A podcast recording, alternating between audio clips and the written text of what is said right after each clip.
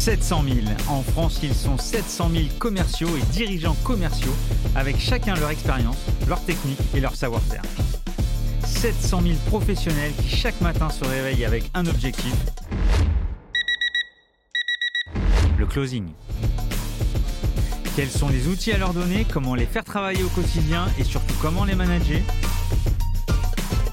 Je suis Stéphane Damota, membre du conseil d'administration des D C F Grand Paris et cofondateur de la start-up Enso R S E. Et j'ai décidé deux fois par mois d'aller à la rencontre des meilleurs leaders commerciaux et de les passer sur le grill pour découvrir tous leurs secrets. Closing, c'est parti. Je suis très content d'avoir comme nouveau partenaire Yuzu Corp. C'est une pépite pour les directions commerciales et générales. C'est le premier Sales Ops Center de France. En closing, on parle souvent du métier de Sales Ops, ce nouveau partenaire clé des DIRCO, gardien de la performance commerciale. Lorsque j'ai rencontré Harry, Benoît et Quentin, les cofondateurs de Yuzu Corp au D C F, j'ai eu un vrai coup de cœur dans la qualité et le niveau technique de leur offre. Audit de l'organisation commerciale, intégration des outils digitaux comme HubSpot, SalesLoft, Aircall. Et enfin, mise en place des meilleures pratiques pour monitorer le revenu management. Une véritable offre de Sales Ops externalisée. C'est du concret et c'est data-driven. Comment ça va, Christophe ? Très bien, Stéphane. Merci pour ton invitation. Voilà. Bon, vous avez déjà le prénom de l'invité. C'est Christophe Coppen. Je suis très content de, de l'avoir avec nous. Christophe, pour ceux qui ne le connaissent pas, c'est un réserviste du RAID, ancien commandant. Voilà. Et maintenant, euh, il accompagne, il coach, il est consultant, il aide, euh, notamment le privé, pour, pour, pour être meilleur. Euh, voilà. Donc, on va avoir un épisode où on va se balader à la fois sur euh, son passé, mais aussi faire des liens entre euh, ce qu'il a appris euh, dans, des, euh, dans des organisations bien particulières euh, pour vous, les leaders du business, pour voir euh, les parallèles et voir ce qu'il a pu construire aussi comme offre euh, pour nous aider. Donc, euh, voilà, c'est parti. Est-ce que le programme te convient, Christophe ? Bah, ça me paraît bien, en effet, intéressant. Voilà. Bon, quand on dit RAID, euh, je rentre tout de suite dans le, dans le sujet. Euh, est-ce que tu peux juste nous faire euh, rapidement un, une petite explication, RAID, euh, F B I, B R I, toutes ces, toutes ces acronymes euh... Ok. Euh, lorsqu'il y a eu les, la prise d'otage des Jeux Olympiques en soixante-douze, euh, ça a été une, quel, une telle catastrophe, en fait, que euh, l'ensemble des unités de police se sont dit « Mais nous, on n'a personne qui est spécialisé pour faire de l'intervention. Euh, » Les neuf euh, otages israéliens, athlètes israéliens, ont été tués lors d'une une stratégie absolument chaotique, euh, avec beaucoup d'erreurs commises. Et donc, du coup, en soixante-quatorze, le G I G N a été euh, mis en, en œuvre pour la gendarmerie, parce que bah, c'était une unité qui avait pas mal de sportifs. Il faut savoir juste qu'en soixante-douze, il y avait déjà la B R I qui s'était constituée juste après cet événement-là. Euh, la B R I, Brigade de recherche et d'intervention de la préfecture de police de Paris, donc exclusivement sur la préfecture, qui était organisée avec quelques gars très sportifs qui s'étaient montés en brigade anti-commando. Donc on voit que dans les années soixante-dix soixante-quinze, donc tout ça, ça se met en place. Et puis, c'est toujours pareil, l'État a besoin d'avoir des situations qui sont traitées de manière plus confidentielle, plus directe, et cetera. On ne pouvait pas mettre des gendarmes sur des secteurs police pour travailler. Et donc, en mille neuf cent quatre-vingt-cinq, le RAID est créé sous l'impulsion de Ange Mancini, euh, donc euh, le premier patron du RAID, et qui est un type extraordinaire, qui a vraiment été une légende pour nous autres. Et euh, donc, euh, on crée cette unité. Elle est, avec, euh, elle est basée euh, à Bièvre, euh, juste en face euh, de la base aérienne de Villacoublay. Elle est avec un ancien séminaire de, de, de pères blancs qui partait ensuite dans les colonies. C'est un endroit qui est très bien placé euh, sur des axes de circulation. Et l'unité grossit petit à petit jusqu'à devenir ce qu'elle est aujourd'hui. cinq cents personnes, deux cent cinquante qui sont sur le RAID central et euh, deux cent cinquante qui sont euh, réparties sur l'ensemble du territoire national dans une quinzaine donc, de, de, d'entités, dont certaines dans les D O M-T O M ou D O M-C O M plus exactement aujourd'hui, voilà, euh, de manière à avoir une réponse la plus rapide possible hein, sur euh, une situation euh, qui est celle qui correspondent aux saisines du RAID, c'est-à-dire forcenés, euh, prise d'otages, prise d'otages domestiques, criminels ou terroristes, euh, neutralisation de terroristes, ça va être des suicidaires également dans des configurations compliquées, sur des très grandes hauteurs, des immeubles, des choses comme ça. Euh, ça va être des gens qui veulent mourir les armes à la main, euh, donc faire un, ce qu'on appelle un suicide by cop, et cetera. Donc tout ça, ça a demandé à ce que l'on agglomère dans cette unité une multitude de gens très professionnels dans tout un tas de domaines. Tu vois, aujourd'hui, euh, les drones, c'est devenu un outil quotidien, en fait, sur l'intervention. Il nous faut des gens qui pilotent des drones. On a des véhicules de plus en plus puissants, de plus en plus spécialisés. Il faut des avoir... Ah ouais, il faut avoir des, des pilotes, pilotes, des mécaniciens. Exactement. Quand tu as, quand il faut faire faire un demi-tour au frein à main avec un, un véhicule blindé, un quatre quatre blindé, tu vois, il vaut mieux avoir un gars qui s'entraîne un peu avant. Sinon, t'as, t'as vite fait d'être dans le fossé. Donc, tout un tas de choses de ce type-là qui sont assez originales. Et dans la négociation, il y avait, euh, quand je suis arrivé au RAID, j'arrivais de police judiciaire, moi, hein, euh, groupe de répression de banditisme. Et justement, avant, avant que tu rentres là-dedans, comment, si on fait un parallèle, je suis étudiant, je vais faire plutôt une filière scientifique ou je vais faire une filière commerce, ouais. Filière, comment, dans, que ça soit armée ou police, on se dit, euh, tiens, moi je vais au RAID plutôt que d'essayer d'aller à la B R I. Ok, euh... ok, ok.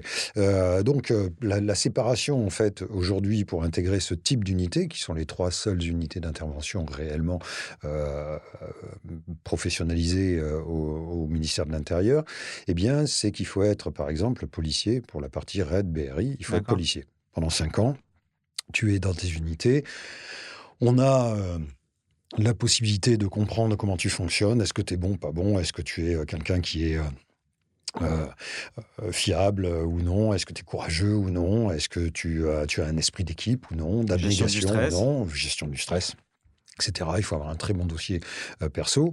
Et si jamais tu es en secteur rural, à ce moment-là, tu es gendarme, et, et là, à ce moment-là, tu peux postuler dans le G I G N, groupe d'intervention de la gendarmerie nationale. Mais sinon, les autres sont tous des policiers. D'accord. Qui se sont formés euh, donc euh, à la, la, la, la police, en fait, euh, soit spécialisée, soit de proximité, soit des C R S, des choses comme ça. Mais donc, ils arrêtent, ils reprennent les études, entre guillemets, après les cinq ans ? Non. Ils vont avoir donc des tests, euh, histoire d'écrémer, parce qu'il y a, il y a souvent euh, à peu près euh, deux cents candidats. Enfin, ça arrive très régulièrement, ce genre de choses, tu vois, deux cents candidats.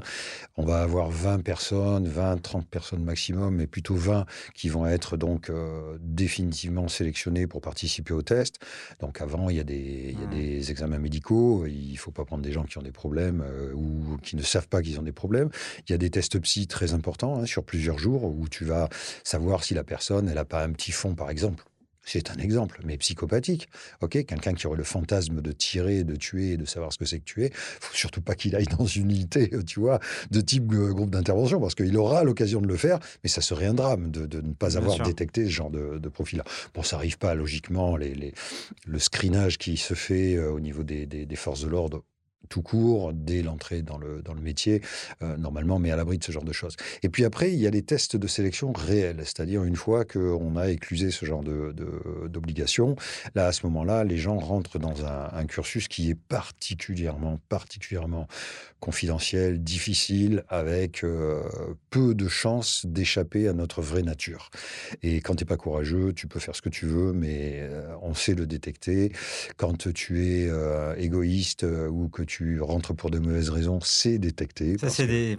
Sans, sans dévoiler de choses, c'est du style l'image qu'on a un peu avec la télé, de, des gens dans le noir en train de faire une mission euh, où il n'y a pas de lumière, où ils sont en groupe et qu'à un moment donné, il faut, faut avoir des réflexes et qu'on voit les réflexes soit de cohésion, soit de sauver son partenaire ou tirer, c'est ce genre de choses. Alors, ça peut être ce genre de choses, mais tu sais, beaucoup plus basiquement, tu montes sur un ring euh, où tu vas sur le tatami avec déjà des gars qui sont champions d'Europe, qui sont déjà au RAID, ou je vais te dire, c'est le, l'épreuve de vérité, hein, ouais. Parce que là, ils te font pas de cadeaux. Donc, euh, bah, faut tenir, faut essayer de se débrouiller. Euh, eux, c'est un, c'est une petite partie de plaisir pour eux. Toi, c'est un grand moment de solitude. Hein. Voilà, donc, euh, c'est, c'est ça qui fait le. Ah, ça, ça me fait, fait sourire tout seul, mais je, je, je, je me fais, on va se foutre de moi sur mes. sur mes euh, remarques cinématographiques. Mais il y a pas longtemps, j'ai vu le film du RAID avec Danny Boone. Oui. Tu, tu l'as vu, ce film où il y a... Euh, des, oui, des... oui, ouais. Par la force des choses, parce que ouais. Forcément, quand on t'en parle, il faut bien aller voir quand même ce qu'on te raconte là-dessus. Bon, ouais, je, je fais une parenthèse, euh, c'est une mauvaise parenthèse, pardon, excuse-moi. Euh, ouais. Après, euh, après, je pense qu'il faut savoir se moquer de soi-même. aussi. Il ne faut pas se prendre au sérieux. On fait des choses extrêmement sérieuses. On le fait euh, avec euh, de, de la gravité, beaucoup de gravité. Mais euh, je crois que c'est bien de temps en temps d'être un peu léger aussi et d'accepter, un, la critique, euh, oui. deux, la remise en question parfois aussi de certaines choses. C'est bien ça. Je t'ai coupé tout à l'heure quand tu étais en train d'expliquer une aussi des spécialités qui est la négociation qui est arrivée. Donc, ouais. euh... donc je te disais, j'arrivais de police judiciaire, moi, de groupe de répression du banditisme et de groupe criminel. Pendant treize ans, j'étais en police judiciaire. J'étais super bien là-bas. J'avais aucune raison de changer. Euh, vraiment, euh, je m'éclatais sur les plus belles affaires qui soient. J'étais rattaché au, au, au S R P J de Versailles. Donc, c'était euh, assez formidable. Et euh, j'avais un de mes collègues qui était euh, un ancien du RAID et euh, qui me dit, bah, y a le poste en fait de, de chef de la négo qui se libère et je te verrais bien prendre ce poste-là. Tu sais, comme toute chose, tu te dis c'est inatteignable, un truc comme ça. Et euh, bon, allez, je me présente et parmi l'ensemble des candidats, j'étais celui qui correspondait le plus à ce qu'ils attendaient, notamment pour le côté des merdas et je crois surtout pour la compréhension de l'humain. Alors que bizarrement, en fait, j'avais jamais été formé à ça. J'arrivais ah, en, en revanche... Hein. Ah ouais, j'arrivais en revanche à avoir des super résultats en audition pour faire parler des mecs, les faire avouer, et cetera. J'avais plutôt le feeling, tu vois, pour créer de la relation avec les gens. Je pense que c'est ça qui leur a beaucoup plu aussi. Donc j'ai intégré l'unité. Là, on m'a dit, ben voilà, euh, il va falloir formaliser les connaissances parce que euh, il y a du savoir-faire euh, opérationnel, il y a des, des, des gens qui ont euh, déjà de l'expérience. Euh, en revanche, les placards sont vides. Les armoires sont vides. Il y a... Et donc, j'ai monté un bac plus trois dans un premier temps, qui est devenu un bac plus cinq, reconnu au répertoire national de certification professionnelle, en passant par la fac de médecine, en allant euh, dans l'ensemble des sciences humaines. Très, très important, en fait, d'aller voir ce qui se passe en socio, en psycho, euh, en psychiatrie, bien évidemment. Hein. On a fait beaucoup de travaux avec des psychiatres, notamment dans ce que l'on appelle les U M D, unités pour malades difficiles. C'est là que tu as les cas les plus, les plus dangereux de la société. Hein, tu vois, euh, les cannibales, les tueurs en série, euh, les, les, les psychopathes euh, dernier niveau, euh, tu vois, presque cinématographique tellement euh, euh, ça c'est des caricatures. Eh bien, ces gens-là donc sont dans ces unités-là, et donc euh, tu travailles avec les psychiatres pour, euh, alors euh, très modestement, pour regarder un petit peu comment ça se passe, pour voir comment est-ce qu'ils les font monter en intensité puis redescendre. Et donc tu apprends à communiquer avec des gens également qui peuvent être en crise. Très intéressant parce que euh, quand tu te retrouves sur le terrain après, lorsque tu as un type qui est retranché armé et qui est par exemple jusqu'au boutiste, euh, là, il euh, n'y a pas les infirmiers psychiatriques avec la piqûre, ouais. tu vois, et le psychiatre qui passe derrière. Là, tu as le type tout seul devant toi et tu dois te débrouiller, toi, négociateur, alors que tu n'es pas un psychiatre, tu dois te débrouiller en fait pour arriver à communiquer avec ces gens-là. Euh, et essayer de stabiliser dans un premier temps la situation, si possible obtenir la résolution pacifique, si c'est pas possible faciliter l'intervention, enfin voilà. Et donc euh, j'ai monté ce bac plus cinq.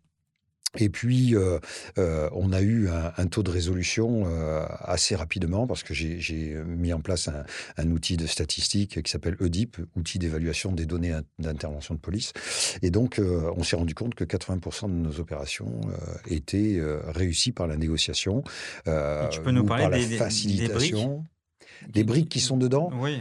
euh, y a, euh, tu, tu vas à la fac de sociaux, par exemple, pour comprendre euh, les, euh, les grandes tendances euh, de la révolte. Euh, tu vas à la, en ethno pour comprendre comment est-ce que ça se passe euh, dans les milieux euh, croyants, euh, intégristes euh, de n'importe quel type de religion. Euh, tu vas apprendre euh, ce que, ce qu'est la, la, la différence comportementale, par exemple, Euh, sur les codes euh, d'un Malien euh, par rapport euh, à un Sénégalais ou un Congolais. Euh, toutes ces choses-là, en fait, ça, ça, c'est la, la résultante de quoi? On doit être curieux. Quand on rentre dans des unités comme ça, tu dois être curieux tout de suite. C'est-à-dire que, globalement, quand tu es officier, euh, tu peux aller chercher ce que tu veux comme matière pour t'enrichir, où tu veux. Euh, je suis allé à Maison-Alfort euh, pour euh, voir comment ça se passait, euh, euh, la désignation d'un alpha au milieu d'un groupe, d'une meute, tu vois, par exemple, euh, pour euh, comprendre euh, comment euh, euh, tu avais euh, également la régulation, la soumission, euh, les, les critères de soumission chez les animaux. Pourquoi ? Parce que bah, tu retrouves des choses comme ça dans les banlieues, avec un groupe criminel, dans une mafia ou autre. Et donc, euh, c'est intéressant de voir en fait les processus de révolte ou de rébellion par rapport à l'autorité. C'est-à-dire que tu n'as pas que été pioché ? Tu as aussi créé un, des laboratoires pour, euh, pour faire avancer le, on la a matière. Été, ouais, on a été voir vraiment, vraiment ce qui se faisait, quels étaient les experts. Il faut être un grand curieux. Et après, j'ai collecté. J'ai collecté toutes ces choses-là et on a bâti avec euh, mes collègues, et notamment un, un psychologue qui était euh, très pertinent euh, chez nous, on a bâti donc euh, ce fameux bac plus cinq. Et c'est vraiment très, très intéressant euh, parce qu'il euh, y a un peu de géopolitique euh, également. Il y a euh, euh, tout ce qui est, euh, tout ce qui est euh, euh, comportemental, euh, l'influence au sens large. Tu vois, euh, c'est un domaine qui est très confidentiel chez nous. On évoque très très peu de choses là-dessus. Alors, euh, bien sûr, il y a toujours la tentation d'écrire des bouquins. J'en ai écrit quelques-uns, mais euh, y, on peut pas tout révéler. Il y a des choses qui font vraiment, vraiment partie de ce que l'on appelle l'ultime recours, l'ultima ratio de l'État. Euh, et ces choses-là qui sont des, soit des moyens techniques particuliers, soit des modes d'intervention particuliers, soit des, des, des, des astuces en matière de négo qu'on ne révèle pas. On ne révèle pas pour se les préserver, euh, pour pouvoir euh, les utiliser correctement. En revanche, en revanche, aujourd'hui, j'ai mon activité principale qui est dans le privé, donc avec des chefs d'entreprise. Euh, il est très important de leur faire toucher du doigt des éléments d'influence. Ça, c'est très intéressant parce que sans tout t'es dévoiler... Tu n'es pas obligé de donner des noms, tu n'es pas obligé pour, pour, pour transmettre ce genre de, de, de coaching. Voilà. Non, non, tu, tu, d'abord, parce que c'est très confidentiel, les gens n'ont pas besoin de savoir que tel euh, COMEX euh, de telle grande entreprise s'est formé à, à des techniques d'influence. Ça va, quoi. Tu vois, euh, voilà. Donc, euh, mais on, on a euh, intérêt, en fait, à, euh, au travers de ce que l'on transmet, euh, encore aujourd'hui, mettre des éléments de, de loyauté, d'éthique vis-à-vis de l'ensemble des acteurs. Un négociateur, euh, il respecte énormément euh, son interlocuteur. On pourrait penser que c'est de la manipulation pure, et cetera, mais c'est faux, hein. La première des choses pour être un très bon négociateur, c'est sa capacité d'écoute. C'est-à-dire permettre que la personne en face ventile tout ce qu'elle a à raconter, sa révolte, sa colère, sa peur, euh, tu vois, qu'on arrive à la faire parler sur tout ce qui l'anime en termes d'émotion, euh, le côté injustice, le côté euh, euh, dégoût par rapport à, à, à tel ou tel euh, événement. Euh, et, et à ce moment-là, par le biais du questionnement, on a un questionnement très particulier, et eh bien, on va essayer donc de, de pousser au maximum l'interlocuteur À, à, à lâcher des choses qui vont faire de nous un bon interlocuteur. Tu vois, aujourd'hui, dans les entreprises qu'on accompagne, on sait très bien qu'il euh, va y avoir une réforme incroyable des relations sociales. Le dialogue social va devoir changer. Aujourd'hui, euh, on en a euh, tous les jours, si tu veux, euh, l'agitation euh, épidermique. Okay euh, donc, le dialogue social doit changer. Donc, ça veut dire qu'il va falloir qu'on passe à un autre logiciel. Il ne faut pas se tromper aujourd'hui, alors qu'on va devoir changer de logiciel. Il faut absolument partir sur des bonnes bases. Les choses sont différentes, les gens sont en télétravail, euh, on parle de la semaine de quatre jours, tu vois, enfin, euh, tout ça, bon, ça, ça permet de calmer un peu les foules, hein, euh, en disant ça, on vous parle de quatre jours de boulot, donc laissez-nous tranquilles avec la, la, la, la retraite à soixante-quatre ans, euh, mais la réalité des choses, c'est qu'on va vers ces choses-là. On va vers ces choses-là et il ne faut pas se tromper puisqu'on va être en mutation, puisqu'on va changer les choses. Il faut faire quelque chose mm-hmm. qui soit satisfaisant pour tous, mais qui soit très influent. On, on reviendra là-dessus parce que là, tu es déjà parti sur la partie management. Mais c'est sûr, que quand, mais non, non, mais c'est sûr que quand tu décris euh, la partie négo, euh, mm. l'influence, euh, tous ces sujets-là, évidemment, bah, le parallèle, il est assez vite vu avec la fonction commerce. Bien Parce sûr. que de la vente par influence, c'est connu. Euh, ah qui, oui. qui négocie. Après, on négocie avec euh, euh, la, la partie comité d'entreprise, et cetera, des, des, des mouvements euh, aussi côté management. Mais sur le, le, le, le, ceux qui négocient tous les jours en entreprise, c'est plutôt la force commerciale que... Oui. Euh, voilà. Donc... Euh, Je, me, je peux te faire une confidence là-dessus. Vas-y. Quand il a c'est fallu que je collecte... Non, non, non, non, non pas, loin s'en faut. Et j'ai appris beaucoup avec le neuromarketing et autres, et cetera. Et, mais euh, j'ai été un peu déçu. J'ai été un peu déçu parce que, en allant regarder, tu vois, c'est cette curiosité, tu vas regarder un peu dans tous les secteurs, notamment le secteur de la grande distribution, le commerce, et cetera. Euh, voilà, des formations à la négo sur Harvard et autres. Mais euh, j'ai souvent observé qu'on n'était pas dans les situations les plus proches de la réalité. C'est-à-dire qu'on était dans des situations qui étaient normalisées, qui étaient quelque part estampillées comme, voilà, par exemple, le type est opposant. Ou alors, euh, la négociation est captive, les deux veulent tomber d'accord sur quelque chose. Ou alors, on crée de la valeur, et cetera. Ouais, ouais, très bien, ok. Mais quand le gars, il ne veut pas, quand dans sa tête, il se dit, ce mec-là en face, il ne me plaît pas, eh bien, euh, voilà, j'étais prêt à faire un effort, mais mm, je ne vais pas le faire. Il ne me plaît pas. Il y a quelque chose qui me, qui me, qui me dérange. Comment est-ce que là, tu arrives à faire euh, un ah, résultat positif, je, je, tu vois, c'est radicalement différent. On si, est sur un autre, euh, si je, un autre mode d'action. Si j'essaie de, de, de retranscrire ce que tu as dit, c'est, voilà, j'ai fait ma formation P N L, P N L, ouais. J'ai fait ma formation des couleurs, euh, voilà. voilà, mon interlocuteur. Hein. L'analyse transactionnelle ouais, pour euh, les positionnements adultes, enfants, voilà, rebelles, un peu, un peu de, un peu de, de, de, de, de visuel sur euh, comment la personne se, se tient, sa posture, ses, ses gestes, et cetera. Mais ça, ça va donner quelques, un peu de teinte, mais une fois qu'il y a un problème ou quand, on est à, ou quand il y a une crise, ouais. en fait, euh, tout ça, euh, on l'oublie. Et tu... le côté psychologique de ce que tu es en train ouais, de décrire, ouais. c'est sûr que... Et c'est pour ça que moi, j'adore la mise en situation euh, pour, pour, faire, ah ouais. pour, pour faire progresser euh, les, les, les commerciaux. Euh, c'est vrai que là, euh, je, moi, je n'ai pas de souvenir d'un, d'un, d'un format où on nous explique, euh, où on, en tout cas, on, on nous apprend euh, en état de crise, Euh, comment euh, négocier ou avec un interlocuteur euh, intransigeant ou je ne sais pas. Ouais.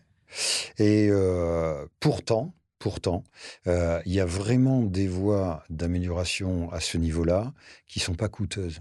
C'est comprendre certains processus psychologiques, tu vois, comme par exemple la menace, les, les, les, les, la manière de menacer qu'a mon interlocuteur lorsqu'il commence à s'énerver et qu'il veut me mettre la pression, et cetera. Si tu augmentes euh, tes tarifs, je change de partenaire. Voilà, je te déréférence par exemple, voilà. je, te, de, je change de partenaire, j'ai quelqu'un qui me fait une offre de toute façon, et cetera. Donc tu dégages, ok.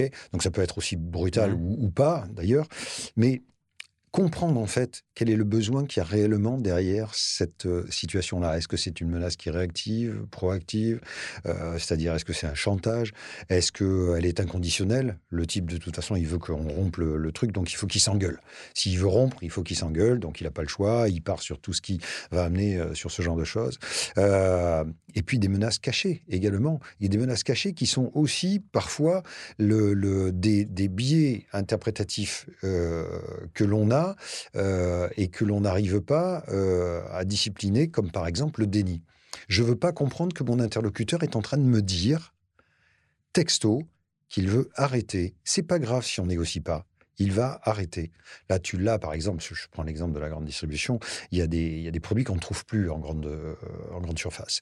Tu vois, il y a des rayons qui sont devenus extrêmement pauvres. T'as, t'as, t'as ah oui, je vois très produits, bien. Tu vois, qui sont euh, epsilon, là, dans les, dans les linéaires. Euh, et tu te dis, mais pourquoi? Ce sont des produits que, qui sont bien, qui sont chers, qui, qui sont euh, vraiment des références en fait pour les clients. Pourquoi ils n'y sont pas?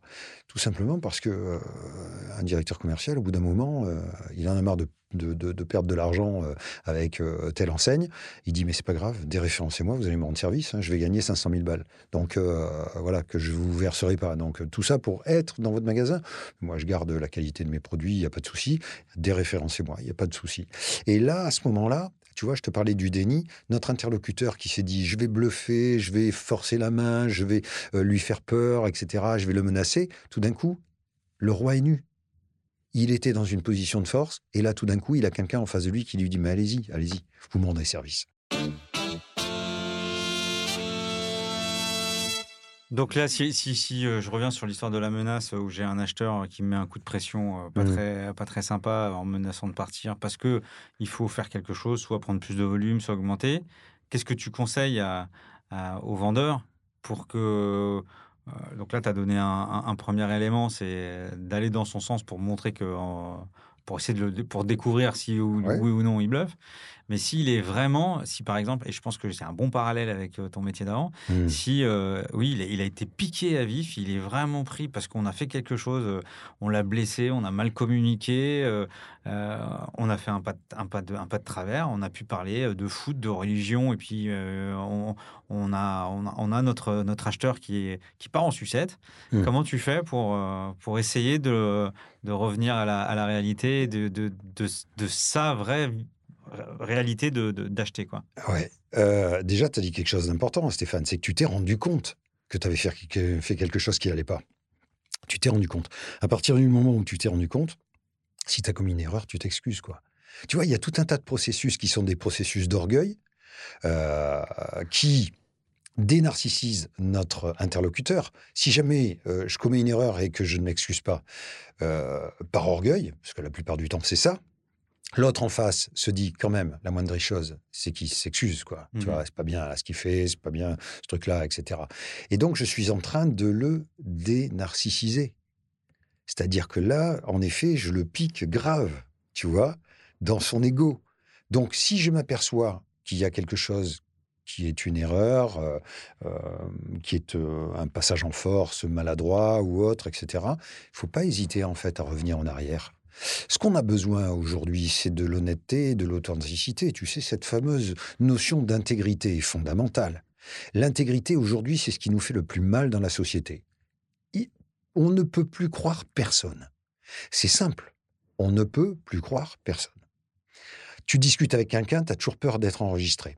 Tu écoutes un politique à la télé, il t'a sorti les éléments de langage. Ah, ils sont beaux, hein. Ah, ils sont formidables, ok, mais c'est les éléments de langage. Tu pourrais prendre le type du camp adverse, il aurait exactement le même discours. Il est narratif, il est prosélyte, il est dans une gamme particulière, mais c'est toujours les mêmes éléments de langage. Il n'y a plus de sincérité en rien. On te dit, tiens, on a changé le packaging. En fait, on t'a réduit le nombre de produits à l'intérieur, quoi, tu vois, la quantité ça, de produits. Ouais. Bon, et toutes ces choses-là, il faut bien penser que les gens ne sont pas dupes. Les gens ne sont pas dupes.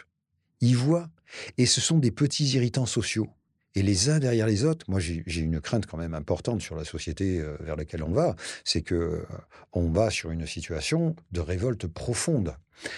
Le, je, te, je te donne un, un, un exemple sur, euh, sur la, la notion en fait de connaissance. Je te disais tout à l'heure, j'ai été déçu dans plein de milieux. Je t'ai parlé de la grande distribution ou tout du moins du neuromarketing, et cetera. Il y a des choses qui sont formidables, hein, qui sont faites. Franchement, ils sont très très doués et, et on, on s'est beaucoup inspiré de ces choses, de ces choses-là. Un nudge, par exemple, pour amener quelqu'un à faire, euh, à se marrer, à faire euh, monter les escaliers euh, à, en, en restant que sur une couleur. Par exemple, bah, c'est une manière de faire progresser les gens sur de l'activation cardiaque, dans une gare ou n'importe quoi. C'est sympa, ça fait jouer les gosses, c'est de l'activité physique. Bon, très bien, super. Il y a des formidables choses.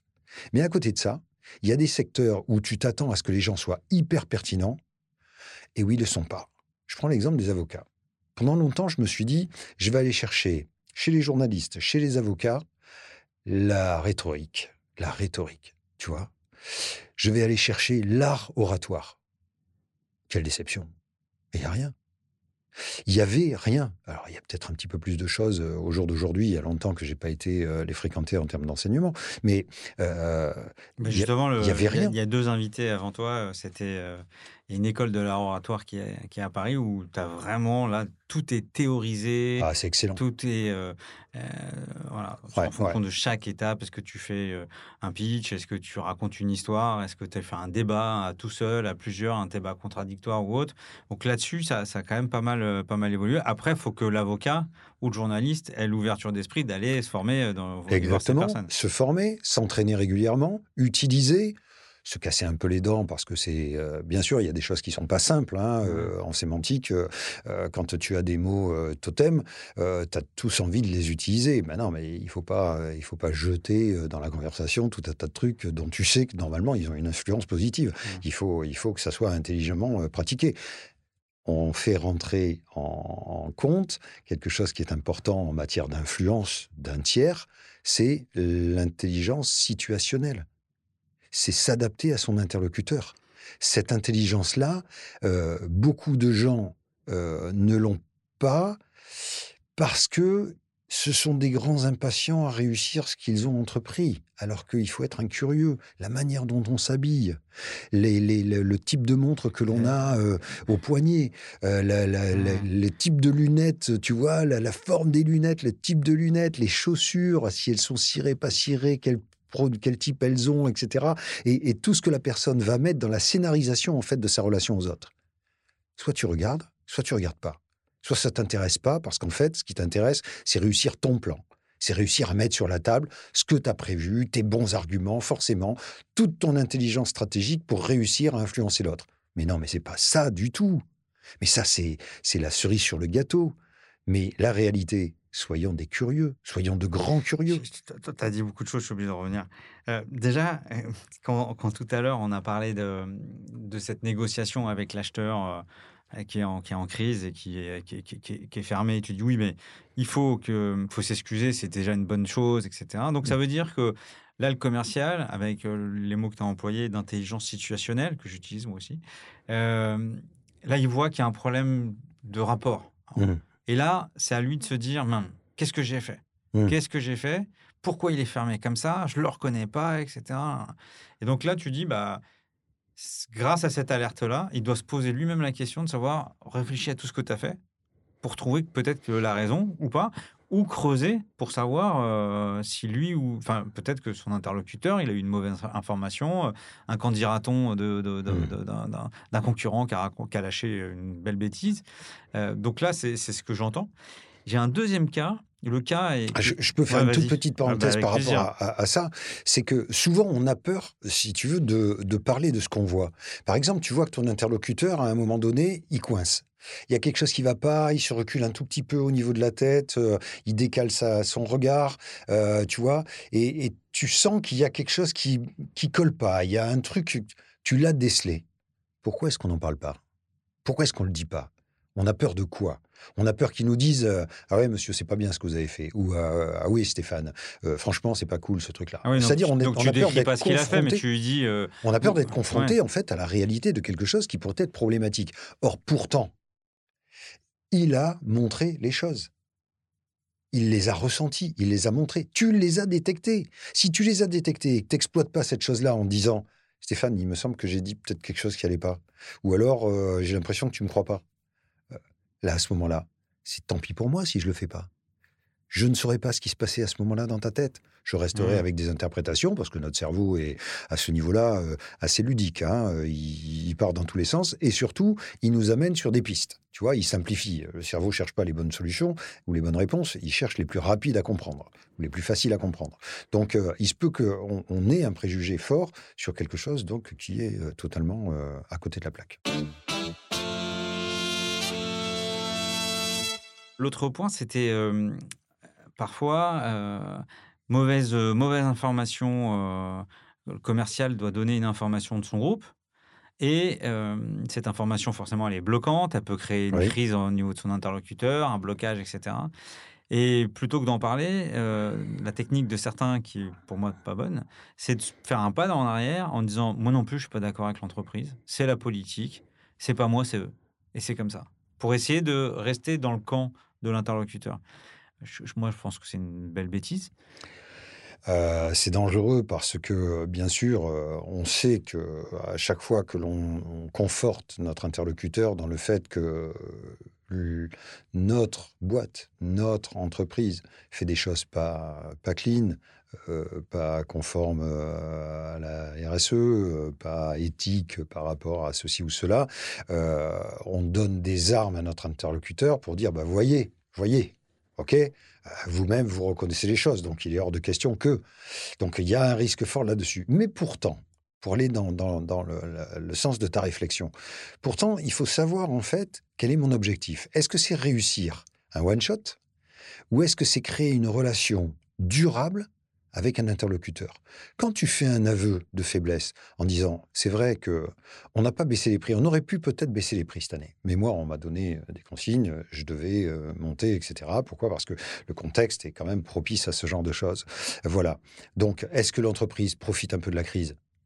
Je pense que l'entreprise ne, ne fait pas tous les efforts qu'elle pourrait faire là-dessus. Ok, ça marche, Très bien, mais en même temps, il y a des choses qui nous échappent, qui m'échappent à mon niveau, c'est-à-dire que des investissements, de la fusion-acquisition d'entreprises, de la croissance externe, et cetera. Moi, je ne suis pas dans la peau des grands patrons qui décident en fait ce qu'ils font de, de, de, de ces gains-là. Donc, je ne juge pas ce genre de choses, mais de toi à moi, oui, je me dis, ah, franchement, on ne fait pas beaucoup d'efforts en fait pour euh, garder euh, des super relations.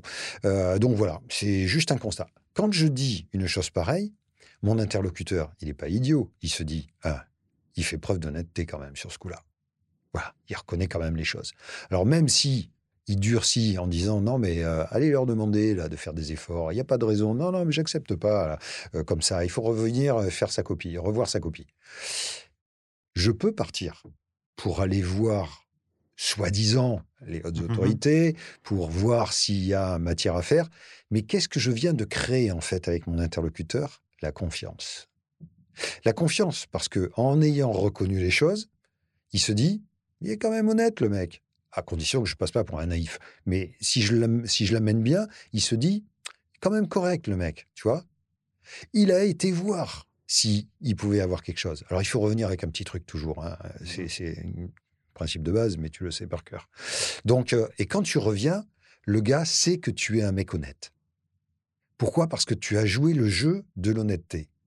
Et ça, c'est une influence forte sur ton interlocuteur.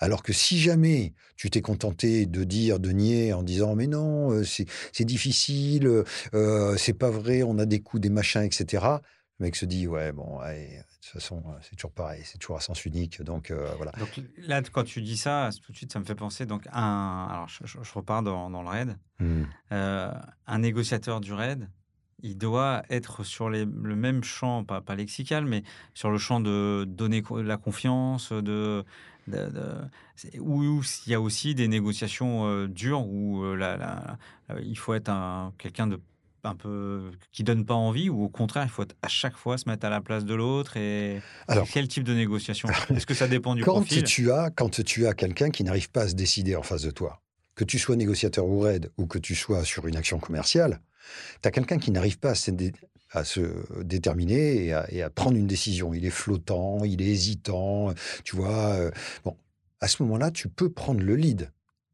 en disant, bon, euh, là, dans une heure, maxi, tu es sorti, ok, tu as posé ton fusil dans ta cuisine, tu es sorti, je te récupère, on discute ensemble, et cetera. Tout se passera bien. Une heure.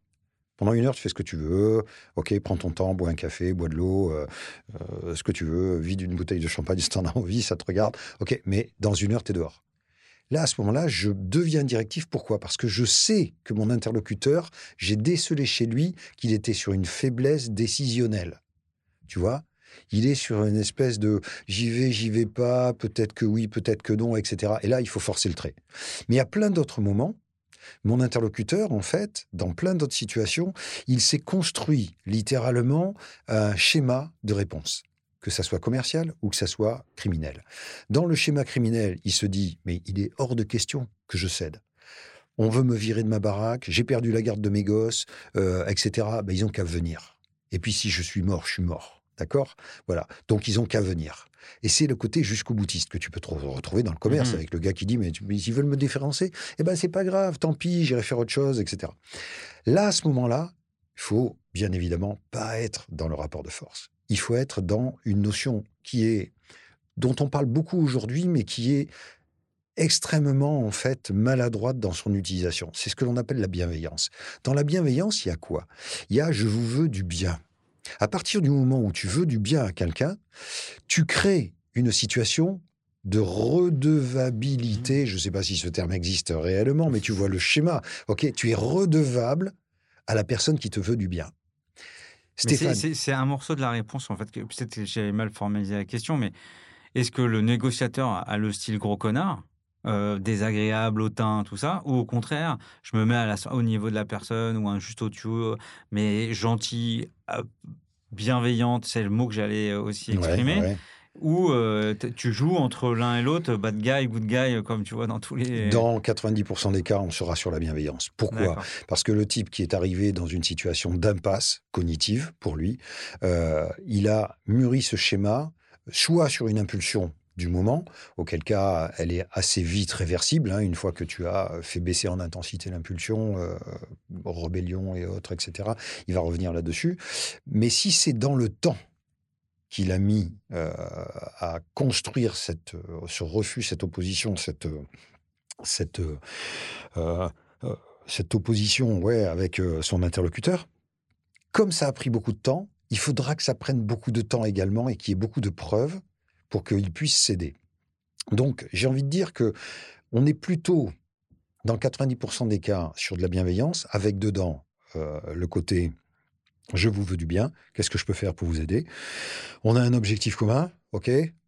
Tu veux pas mourir, je veux pas qu'on te tue. Hein, c'est ça. Euh, en commerce, c'est euh, tu veux ne pas te faire avoir et, et je veux que l'on puisse continuer notre relation. On a un objectif commun déjà au départ, quoi, tu vois. Mais une fois qu'on a posé cet objectif commun ou cet intérêt commun, on a intérêt tous les deux en fait à ce que ça marche bien. Euh, une fois que tu l'as posé, les gens vont se dire ouais, vous êtes gentil, mais euh, c'est tellement couru, c'est pas pour ça que le gars va te céder. Oui, peut-être. Mais en attendant, c'est une première étape. Or, les négociateurs travaillent sur la progression. Jamais sur le résultat. Le type qui veut du résultat, c'est celui qui veut du one-shot, eh bien à ce moment-là, il a intérêt à être très fort. Il a intérêt à avoir un chantage qui est absolument de, terrible euh, sur son interlocuteur et il faut que le rapport de force soit foncièrement à son actif. Si ce n'est pas le cas, c'est le drame. C'est le drame. Et, et je reviens sur la notion de bienveillance parce qu'il faut bien comprendre ce qu'il y a derrière. Tu as cette notion de, de, de « je vous veux du bien », soit. Mais au-delà de ça, c'est l'écoute. C'est cette capacité d'écoute. Je te disais, pour recruter les négociateurs, euh, en fait, on, on fait en sorte qu'ils aient une capacité d'écoute très importante. On veut que ces gens-là, ils puissent donc mettre entre parenthèses quelque part tout ce qu'ils sont en train de penser, tout ce que la conversation les, les, les oblige à, mmh. à imaginer, et cetera. Et pour qu'ils restent vraiment focus sur l'analyse profonde de ce que nous dit l'interlocuteur. Tout voir, la gestuelle, et cetera, tous les, les silences, les variations de ton dans et, la et, voix et, là, et tout ça. Là, tu as des, t'as des grilles de genre de choses où tout est dans ta tête, euh, où tu vois des, des gens avec... Euh, C'est un peu euh... des deux.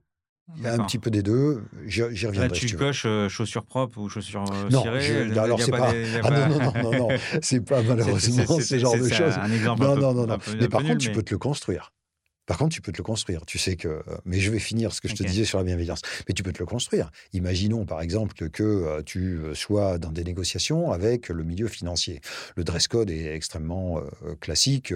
C'est euh, pas de cravate, costume trois pièces, et cetera. Bleu marine si possible, chaussures noires, enfin voilà, et cetera. Dans les grands classiques sur vraiment la rigueur, la rigueur financière. Bien. OK. Quel type de godasse noire il va avoir au, au pied? Comment il va se différencier avec sa montre? Est-ce qu'il va avoir une bague avec un logo familial, un blason familial sur le côté, et cetera, et cetera. Il faut regarder et, et, et ce qu'on te montre. Mais, et ce profiling, qu'est-ce qu'il va t'apporter?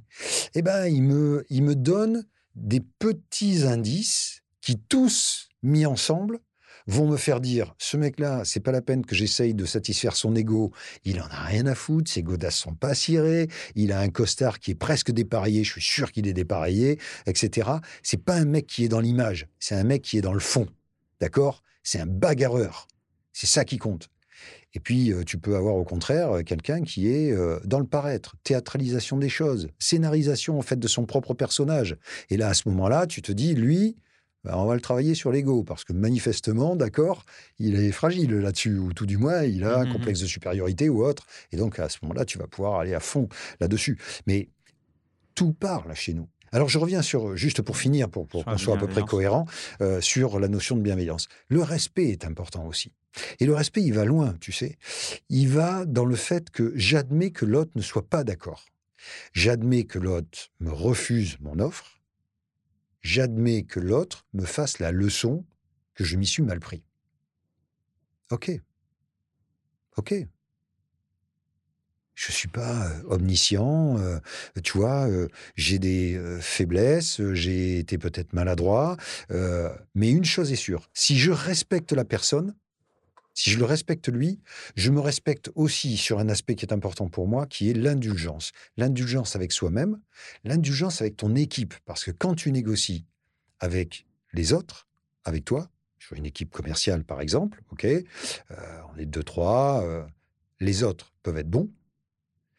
Tu as pu prendre le temps de te former, euh, entraîner euh, ensemble, et à ce moment-là, tu as très très bien verrouillé ton, euh, ton, euh, ta stratégie et ton schéma de, de, d'action. Ou alors, tu peux être dans quatre-vingt-quinze pour cent des négos, euh, au doigt mouillé, d'accord, on y va, ça y est, tout le monde est prêt, vous avez relu vos notes, et cetera. Euh, c'est parti, donc toi, toi, toi tu l'engueules, hein, d'accord, moi, moi, je vais faire le gentil, good cop, toi, toi tu, par contre, t'as, t'as douane. Ça veut dire quoi, ça? C'est n'importe quoi, c'est pas des stratégies. C'est pas des stratégies adaptées à l'interlocuteur, c'est pas une manière de préparer ses dossiers, c'est pas une manière non plus de s'entraîner, en fait. On n'a pas deux fois l'occasion de faire une bonne première impression. Ça veut dire quoi? Ça veut dire que si tu es mauvais au démarrage, si ton collègue est mauvais au démarrage, catastrophe. Avec tout ce que tu as dit là, il euh, y a plein de choses qui, qui ressortent. Alors, ouais. Première chose qui ressort, il y a une vieille méthode que j'ai apprise il y a longtemps, qui s'appelait la méthode surf. Je ferai un clin d'œil à celui qui me l'a enseigné. Où le principe, c'est quand tu arrives en rendez-vous, tu dois surfer ta vague le maximum de temps. Et qu'est-ce que ça veut dire, la, la symbolique? C'est je rentre en rendez-vous et je vais prendre le maximum d'informations avant de parler de moi, de ma boîte, de mon produit. Très bien. Pour tout comprendre sur ce qui se passe, la politique en cours, est-ce qu'il y a des choses qui se passent, de croissance externe, mmh. euh, de s'il a été voir Johnny Hallyday en concert, de, toutes les informations qui, à un moment donné, bon, et à un moment donné, bon, quand la vague se termine, la planche euh, commence à couler, et là, quand ça coule, tu commences à parler de, de ton offre, de ta boîte, de machin. Et cette méthode-là, ça me fait penser à, au sujet de bien tout comprendre, regarder les chaussures, la bague, le machin, enfin, mmh. tout profiler. Ça, c'est un premier truc qui me ressort. Deuxième, c'est plutôt une question euh, où j'avoue ne pas être très bon. C'est-à-dire qu'on m'avait appris la technique du saucisson et d'empêcher le, l'acheteur de te saucissonner tranche par tranche parce oui. qu'au final, la remise au total et tous les avantages Bien sont sûr. Terribles. Et moi, j'ai tendance à venir packager la négo et aller très vite baisser les cartes de mon jeu en disant, voilà, ça, c'est sincère, on est sur un sujet... Moi, je fais du business éthique, le prix, c'est celui-là, et on n'est pas là pour négocier. Et en fait, euh, une fois sur deux, ça ne marche pas, parce que euh, les mecs reviennent pour quand même renégocier, alors que toi, tu as vraiment été... Euh... Donc ça, je sais que j'ai, j'ai ce défaut-là. Qu'est-ce que tu en penses de ouais, cette analyse entre le saucisson et, et le comment contre-attaquer le saucisson? À partir du moment où on est dans une société euh, où euh, on prône à tous les étages et, et sur tous les, les médias, le complot. Le complot est partout. Donc, euh, il est autour de nous, euh, constamment, et cetera. Donc, il y a un ordre mondial qui nous veut du mal, voilà. Quand tu commences à dire à ton interlocuteur « Voilà mon offre et je suis sincère », il entend « Voilà mon offre, je suis insincère ». Parce qu'on est dans une, un système, une organisation, en fait, euh, où le doute est la seule chose qui te sauve. C'est de ne pas être le naïf de service. Quand tu as quelqu'un qui te dit « Alors, je vais vous dire la vérité. » Ok, ah, c'est bon. Le simple fait qu'il me dise ça, c'est, c'est, ça, ça m'a mis tous les sens en alerte. Tu vois ? À partir du moment où il pense qu'il va réussir à m'influencer en me disant bah, « Je vais vous dire la vérité là-dessus. » Voilà. Non. Non. Alerte. Warning. Tu vois ? Mmh. Bon. Je laisse venir. Moi, je suis un alors, négociateur le mot, professionnel. Le mot, alors, je, je fais la tu guerre. Tu vois, il y a des mots tabous, oui, en je, fait. Je fais la guerre de « je vais vous ouais. dire la vérité », tout ça, je ouais. fais la guerre. Il y a un mot pour lequel je suis dubitatif, c'est « je vais être transparent ». Ouais. Transparent, c'est quand même… Je vais... Tu veux être transparent? Très bien, montre-moi ta feuille. Bah, tourne ton, ton bloc-notes et montre-moi D'accord, ta feuille. Okay. Vas-y, tu veux être transparent, moi je te prends au mot, montre-moi ta feuille. Donc, le transparent, pour toi, c'est encore un peu Mais oui, tendancieux c'est… On part d'un, d'un principe qui est que, de toute façon, on est là pour négocier. Donc, ça veut dire que j'essaye de gagner, même si j'essaye de créer de la valeur sur notre relation et autres, et cetera. Mais aujourd'hui, il y a mille moyens de te, de te tromper, mille moyens de t'abuser. Je ne vais pas prendre pour exemple la grande distribution qui met des pénalités toutes les cinq minutes à l'ensemble des entreprises, en créant les conditions qu'elles ne respectent pas les horaires, la livraison au bon moment, et cetera. Tout Exactement. Simplement parce que sur, sur les plateformes, on le sait bien, c'est la, la manière joyeuse, d'accord, de récupérer du pognon. Mais personne n'est dupe. Il y a plein, j'ai, j'ai plein de, de, de, de dirigeants que j'encadre qui me disent « mais on va commencer à arrêter avec telle enseigne ». Parce qu'être essoré avec les pénalités, à cause d'eux d'ailleurs, parce que quand mes chauffeurs arrivent, on leur dit « eh ben non, ça sera dans une heure ». Ah oui, mais moi, je dois livrer maintenant, sinon il y a pénalité. Ah oui, mais je suis désolé, mon petit gars, hein, moi, j'ai personne hein, sur le quai. Donc, ça sera dans une heure. Voilà. Et qu'après, euh, on lui dit, mais vous inquiétez pas, c'est pas grave, ça ne ça, ça sera pas, pas pénalisé. Et puis qu'après, euh, euh, deux semaines après, euh, tu reçois ton compte-rendu et que tu as toutes les pénalités qui tombent en disant, ben bah ouais, mais le mec, il m'a dit que, mon chauffeur m'a dit que, et cetera. Euh, c'est vous qui avez posé le problème. C'est de l'abus de confiance. C'est une escroquerie. Toutes ces choses-là, en fait, ça marche une fois, la première fois que tu les utilises, où tu arrives à, à, à piéger le gars. Mais après, c'est fini. Tu n'as quand même pas l'outrecuidance d'utiliser ça à chaque fois. Tu vois ? C'est comme mentir. Donc là, Shakespeare dit euh, « Fool me once, shame on you. Euh, fool me twice, shame on me. » C'est ma faute. C'est moi qui suis un idiot. Si tu me, re... si tu me replantes, je suis un idiot. Là, là, tu rentres vraiment dans le, dans, dans, dans, dans le contexte global de la négociation et, et, et sur le fait la longévité, ouais. la confiance, c'est intéressant. Moi, j'ai un autre, une autre question. Euh, c'est, chez les commerciaux, on utilise beaucoup ce qu'on appelle la power map ou mmh, la carte mmh. des pouvoirs. Pour, je pense que c'est la même chose mmh. quand, quand tu es sur des inters. Et, et dedans, souvent, on, on note l'inclination de nos interlocuteurs. Donc, l'inclination du mmh. supporter à ennemi doit avoir quatre cinq catégories. Et on m'a toujours appris que quelqu'un qui est ennemi, tu le rendras jamais neutre et qu'il faut mieux viser sur tes supporters pour mener la négociation euh, à terme, que passer son temps à aller chercher un ennemi, euh, c'est euh, un temps euh, lui passer la parole, pourrir les relations. Euh. Donc j'ai deux questions. Un, est-ce que tu y crois ? Et deux, est-ce que, ça t'a, est-ce que tu fais la même technique quand tu as trois quatre mecs euh, qui ont fait euh, une grosse bêtise euh, et sur lequel tu arrives à profiler ça et tu te dis, bah, c'est avec lui pur que je vais aller... Euh... Mais complètement. Euh, je vais te prendre un exemple qui est euh, hors contexte commercial. Quand tu fais de la conduite du changement, tu as quinze pour cent de gens qui sont promoteurs, grosso modo, dans l'entreprise. Ouais. Tu as quinze pour cent de gens qui sont réfractaires, des vrais opposants, d'accord, qui sont très très durs et qui te pourrissent véritablement l'ensemble de tes projets. Et puis, tu as du coup soixante-dix pour cent de ventre mou, ce qu'on appelle le ventre mou. C'est-à-dire des gens en fait qui, euh, bah, un coup ça va dans un sens, un coup dans l'autre, euh, ils savent pas trop se positionner pour les uns ou pour les autres. Sur qui tu mets ton énergie ? Sur les promoteurs. Tu le mets sur les promoteurs, c'est-à-dire ceux qui croient en toi, ceux qui croient dans le projet, ceux qui croient dans le changement. Pourquoi ? Parce que ces gens-là deviennent des ambassadeurs. C'est-à-dire que leur énergie, c'est un certain volume, c'est un certain, une certaine puissance. Toi, il y a ta puissance, ok ? Admettons que tu as dix de puissance, chacun d'entre eux a six sept de puissance, ok ? Eh bien, quand tu mets ton énergie, toi, tes dix, dans la, la, la bagarre pour soit soixante-dix pour cent de ventre mou, soit quinze pour cent de, de, de réfractaires, tu n'as toujours que dix.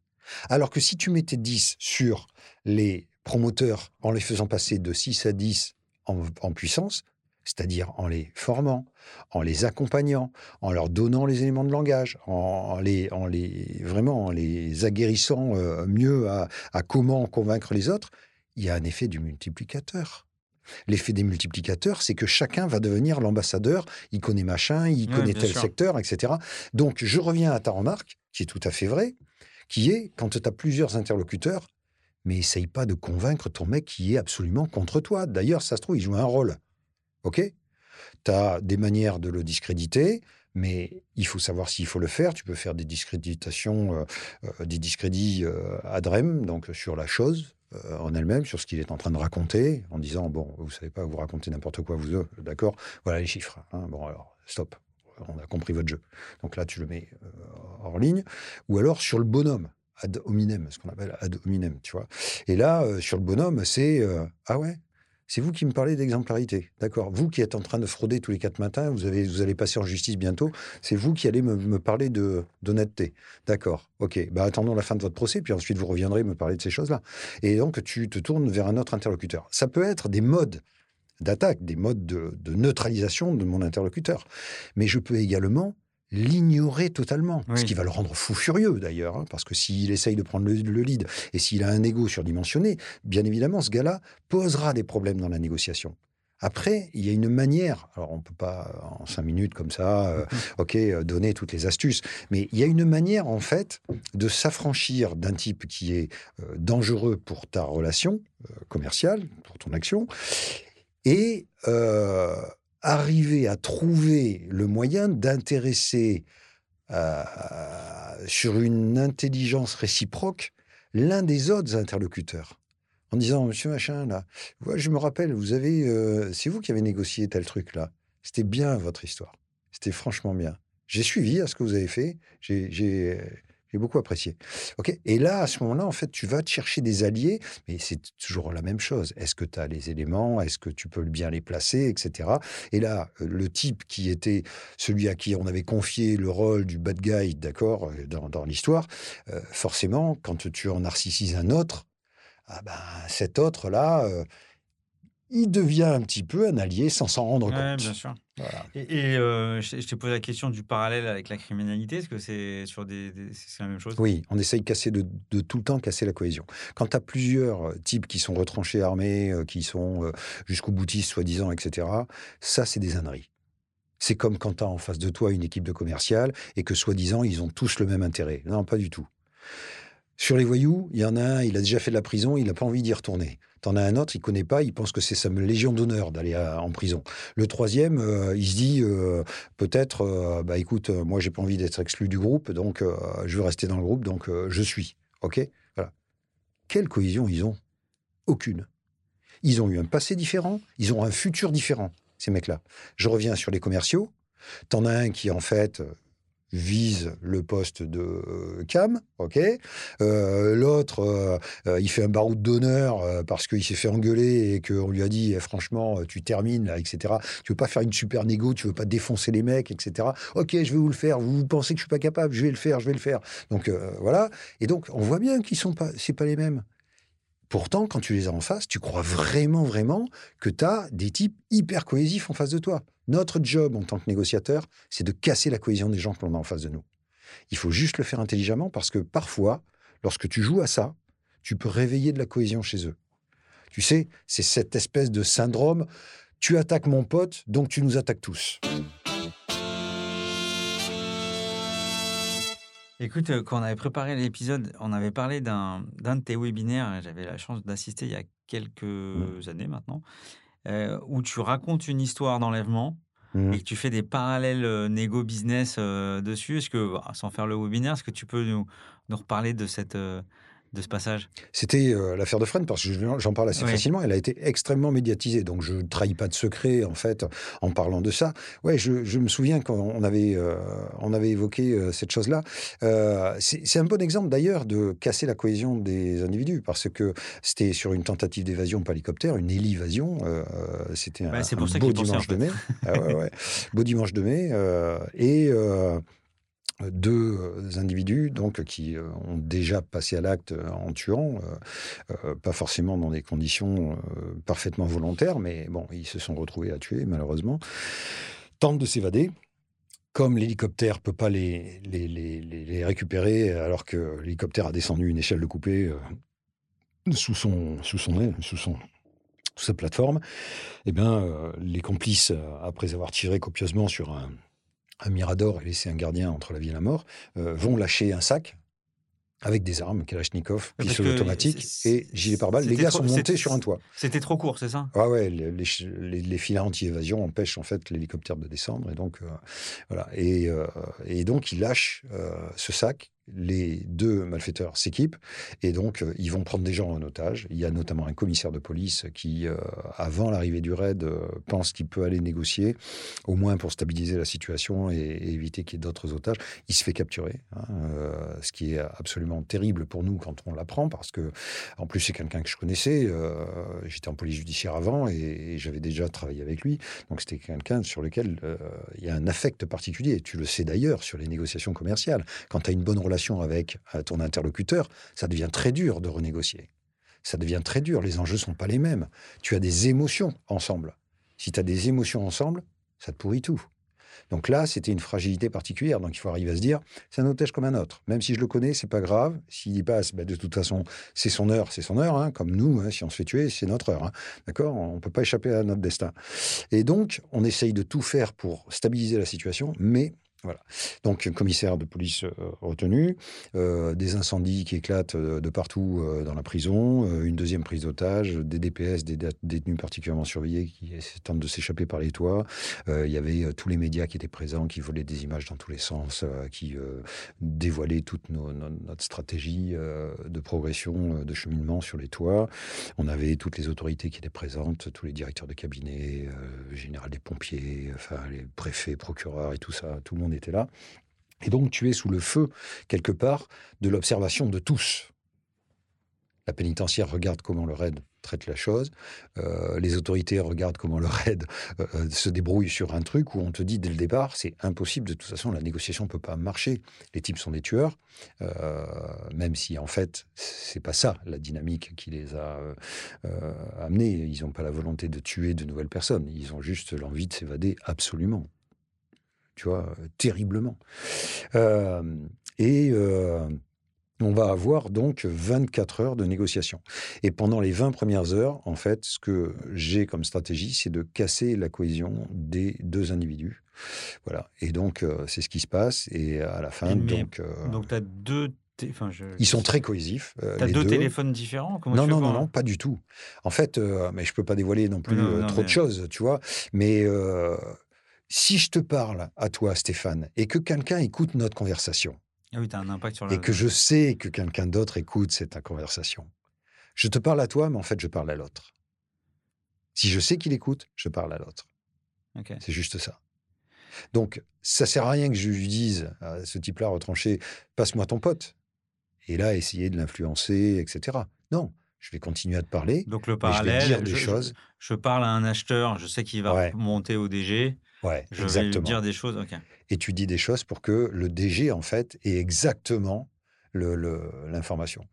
Tu sais, il euh, y a la notion en négociation de non négociable. Le non négociable. Il y a beaucoup de moments où on se dit à, à, quelle, à quelle sauce on mange le non négociable, parce que euh, c'est un, un élément fort de bluff de, de, de faire croire que, au fond, une proposition est non négociable. La réalité des choses, c'est que c'est rarement non négociable. Rarement. Euh, tu vois, dans mon métier, ce qui est non négociable, c'est euh, de, de, de, de, par exemple, dans la prison, de fournir des, des moyens d'évasion. Fournir de l'explosif, c'est non négociable. Je ne vais pas lui donner de l'explosif pour qu'il s'échappe, quoi. Tu vois ? Mais ça veut dire que la personne, il avait aucun moyen, il n'y avait aucune raison possible, imaginable, de laisser partir les prisonniers dans tout ah, cas. Impossible, impossible. Ah. La résignation, ça prend du temps. Mais c'est comme en commerce. La résignation, ça prend du temps. Le type au début, il veut pas. Puis au bout d'un moment, il se dit, ouais, quand même, j'ai quand même pas trop de choix, quoi. Ok, il va falloir qu'on aboutisse. On revient sur progression, voilà. le temps. Exactement. Euh, et tout ça, ça fait dire au final, bon, bah écoute, il faut que j'essaye de sortir la tête haute de ce truc-là. Qu'est-ce que je fais pour sortir la tête haute? C'est plus, je refuse. C'est, je, comment je sors la tête haute de ce truc-là?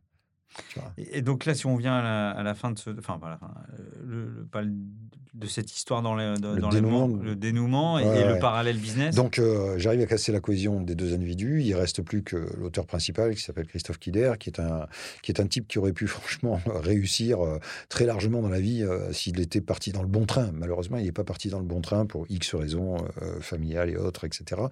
Et de relations. Hein. Malheureusement, souvent, c'est ton écosystème euh, qui te qui t'amène dans une direction, dans une trajectoire particulière. Mais c'était un mec intelligent, c'était un gars qui avait des valeurs, contrairement à ce que l'on peut penser. Alors, ça fait bizarre de dire ça, parce que c'est quand même un, un type qui a tué, euh, mais il a tué par accident, de ce qu'il dit, mais par contre, euh, il a accumulé sur lui euh, euh, le, le, le déchaînement euh, de responsabilité de la justice, ce qui peut tout à fait se comprendre. Moi, je ne suis pas du tout euh, dans l'évaluation euh, de, de ce genre de choses, ou, ou l'interprétation de ce genre de choses. Euh, en revanche, euh, il, il ramasse grave.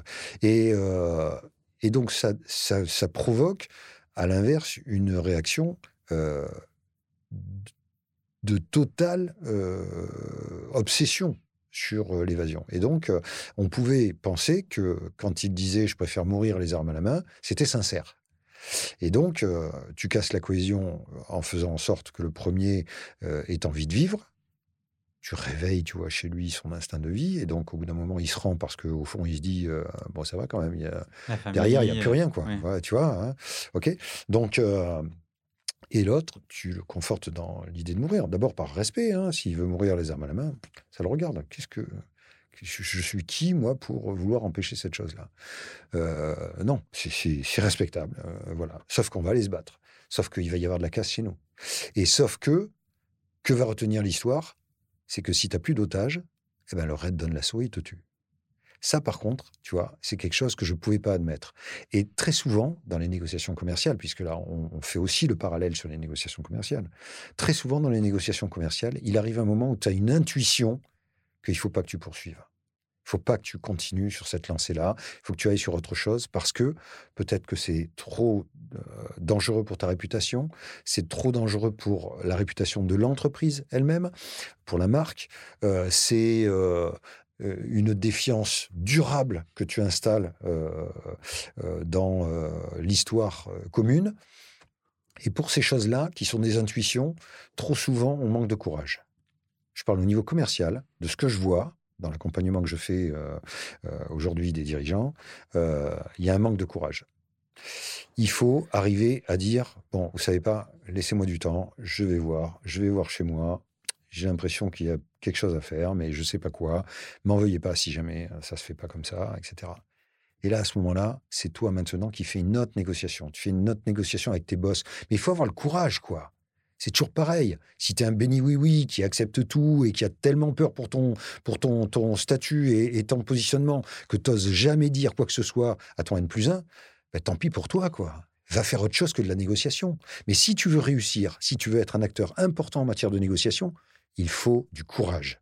Comme pour être un bon dirigeant, il faut se remettre en question, il faut changer son, son, sa carte mentale et il faut avoir du courage. Je crois aujourd'hui, tu sais, c'était notre discussion du début. Je, je crois que le dialogue social aujourd'hui doit être réformé profondément.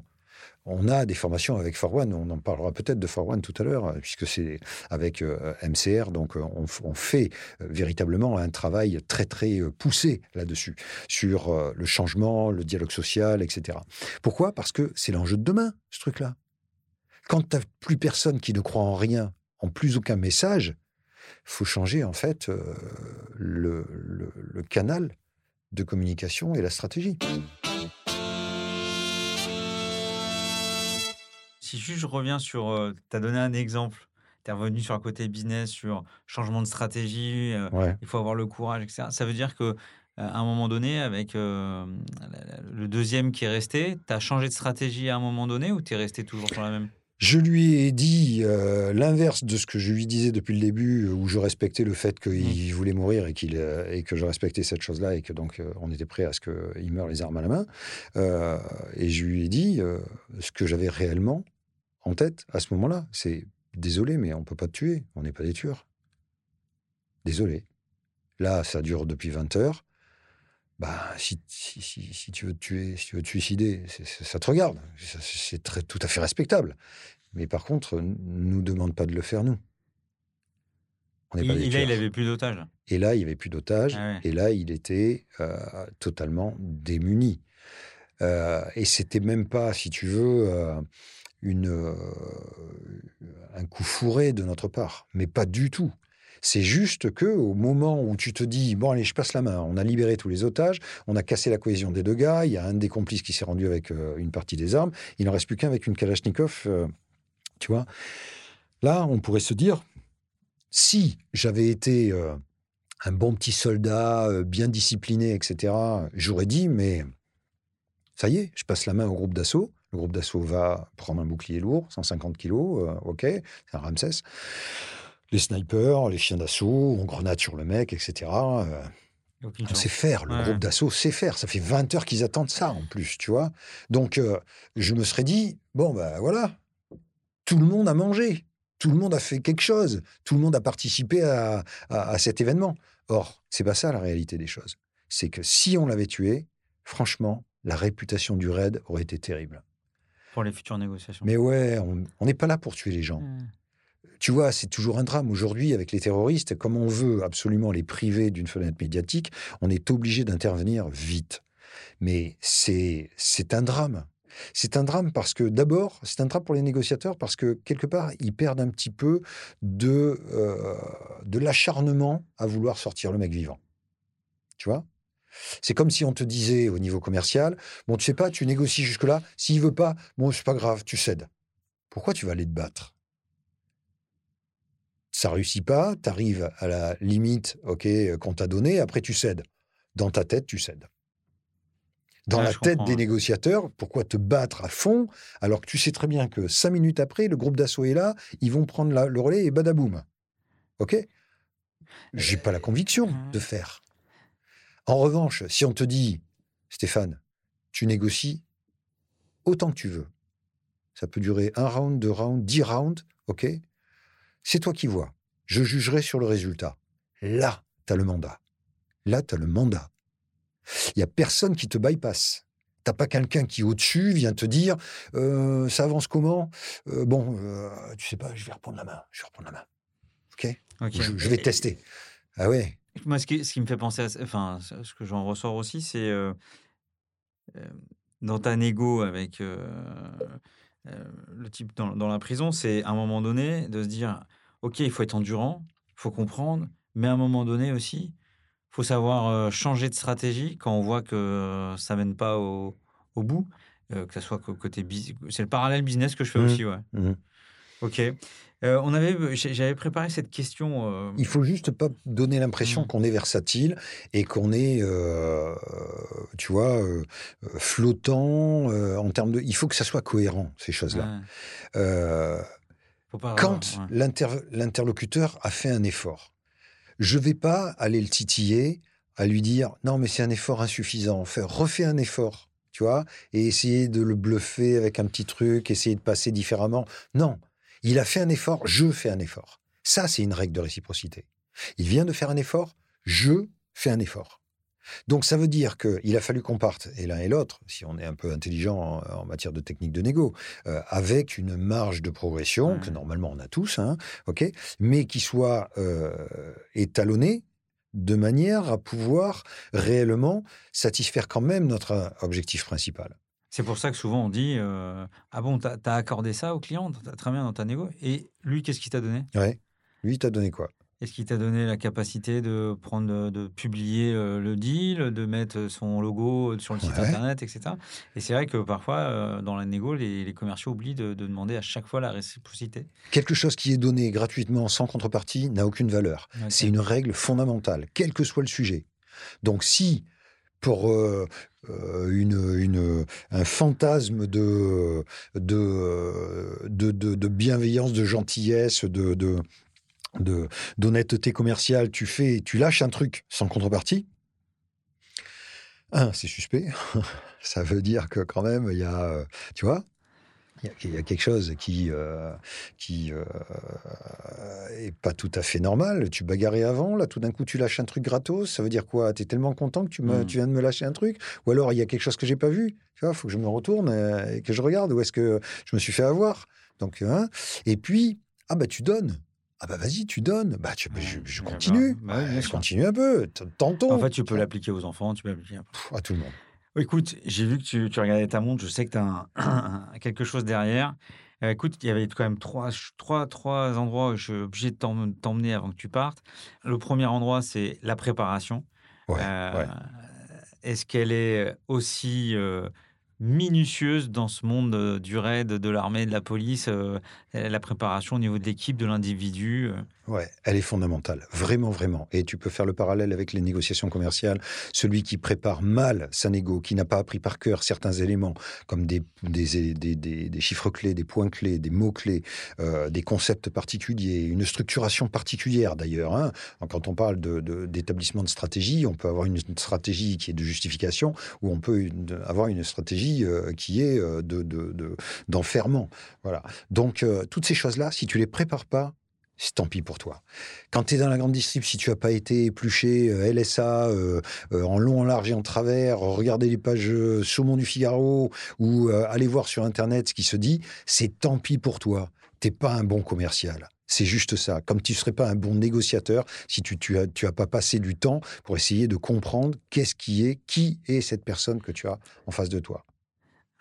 Et il euh, y, y a un outil qui est très à la mode en ce moment, qui est l'outil de débriefing, le feedback, feedback positif, feedback ouais. de progrès. Et j'ai l'impression, et j'avais aussi entendu la première femme commandante de, de, de, de l'armée de l'air, je, je, oui. qui fait des conférences oui, et oui. Qui, euh, qui disait que c'était un de ses euh, bijoux, c'est le, le débriefing. Ah ouais, c'est le point d'apprentissage collectif fondamental. Pourquoi ? D'abord parce que c'est une grande leçon d'humilité. Les pilotes de France. Ou... Ouais, la première femme... Euh... Ouais.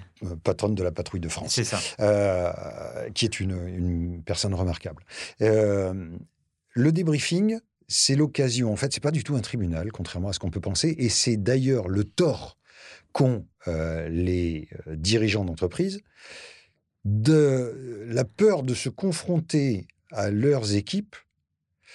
Euh, c'est euh, c'est euh, la remise en question peut-être de ce qu'ils avaient prévu au départ. Ensuite, pour les équipes, c'est euh, parfois, parfois, la chance et le hasard qui les ont amenés à réussir. Et ils n'ont certainement pas envie d'aller montrer à leur N plus un, N plus deux que c'était la chance et le hasard. Parce qu'ils ont été super mauvais, ils ont fait tout un tas de boulettes. Ah, mais ça a marché. Pourquoi ? Parce que euh, position de force, parce que euh, l'autre, il n'était pas euh, en situation de pouvoir euh, tenir le coup, et cetera. Donc, dans le débriefing, en fait, c'est l'occasion... d'être honnête avec notre stratégie, mais encore faut-il être respectable dans notre engagement. Il faut vraiment avoir bien bossé pour aller euh, débriefer derrière. Mais cet apprentissage-là est fondamental parce que là, à ce moment-là, tout le monde comprend les choses. Euh, dans, euh, au niveau du RAID, les, les snipers peuvent se dire « mais par deux fois, on a indiqué tango vert. Ça veut dire que le, le, les, les targets okay, sont pile alignés dans les euh, viseurs des tireurs. Donc, on peut neutraliser les mecs. Tango vert. Ouais. Et ça veut dire, là, en fait, qu'on n'a pas donné l'ordre, le, le patron du raid n'a pas do, le, donné l'ordre de tir. Pourquoi ? Dans le débriefing, on pourra expliquer les choses. Sur le moment, les mecs sur leur toit, isolés, et cetera, tu ne peux pas expliquer. Ouais. Mais au débriefing, et, tu, peux, tu peux dire les choses. Est-ce que vous faites des pré-mortem ? Des, des, alors, on a une anticipation des, des risques qui peuvent se produire. Par exemple, ça nous permet de positionner des équipes de secours à des endroits, des choses comme ça, ou en se disant si ça se passe mal, on fait comment. Ouais, le pré-mortem, c'est le fait de projeter les, les, les, les worst case, enfin les voilà. cas les plus terribles. Euh, en se disant, bon, si jamais euh, ouais. euh, nos, nos varapeurs, là, ils ne peuvent pas descendre. Pour une raison ou pour une autre, tu vois, où ils n'arrivent pas à ouvrir euh, la baie vitrée. Euh, bon, ben, est-ce qu'ils prennent de l'explos ? euh, Non. Est-ce qu'ils prennent un pied de biche euh, okay. un qui le prend, et cetera. Enfin, tu vois, voilà. Donc oui, ça, on a, bien sûr, c'est très, très important. C'est euh, chez les militaires, les cas conformes, les cas non conformes, hein, tu vois. Chaque cas non conforme amène à une solution plan B, mais si ce plan B ne réussit pas, là, à ce moment-là, peut-être que chez les militaires, il y a abandon de la mission. Abandon de la mission. Chez nous, il n'y a jamais d'abandon de la mission. On est obligé, d'où bah ouais, d'où la nécessité en fait d'avoir donc des options euh, comme ça. Et euh, euh, le, le, l'apprentissage, c'est l'occasion, le débriefing, c'est l'occasion également de faire le rétex. Et le rétex, c'est le retour d'expérience, c'est-à-dire c'est quelque chose que je peux formaliser, structurer, en disant dans dix ans, des nouveaux négociateurs. Ils liront ce... Quand ils seront confrontés okay. à, à ce cas-là, ils pourront ressortir les archives. Qu'est-ce qu'on avait traité ? Comment on avait traité ce truc-là ? Qu'est-ce qu'on avait utilisé comme méthode ? Qu'est-ce qui avait marché, pas marché ? Bon, vous êtes protégé du, de l'intelligence artificielle dans ce métier, quand même.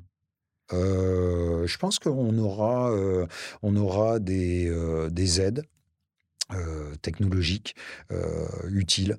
Euh, tu vois, par exemple... Bah justement, pour lire les rétex euh, et aller chercher... Euh... Alors, ça peut être ça, hein, par des systèmes de mots-clés, bien évidemment. C'est ultra euh, perfectionné aujourd'hui. Je pensais plutôt euh, à cette masse colossale de savoir qu'est Internet. Ouais. Aujourd'hui, euh, en fonction de comment tu agences tes mots-clés, tu le sais, euh, tu as des résultats qui sont différents. Euh, l'intelligence artificielle, euh, au service de négociateurs, pourrait être un moyen que euh, des cas euh, et, et, des, euh, et des solutions euh, arrivent euh, directement entre les mains du négociateur pour lui faire perdre du, pour lui faire gagner du temps. En revanche, en revanche, si euh, on confie l'intelligence euh, à ce système d'intelligence artificielle, on est sûr d'aller dans le mur. Pourquoi ? Parce que chaque cas est différent, okay. Chaque humain est différent, chaque situation est différente, et cetera. Donc s'inspirer, oui, copier, non. Quel a été ton moteur pour aller dans le privé ? Le moteur d'aller, pour aller dans le privé, euh, c'est la liberté. J'ai acheté ma liberté quand je suis parti parce que euh, j'étais euh, donc euh, en direction de l'école des commissaires lorsque je, je me suis désisté euh, pour y rentrer. Euh, donc je, je devais partir comme chef de service et, et voilà.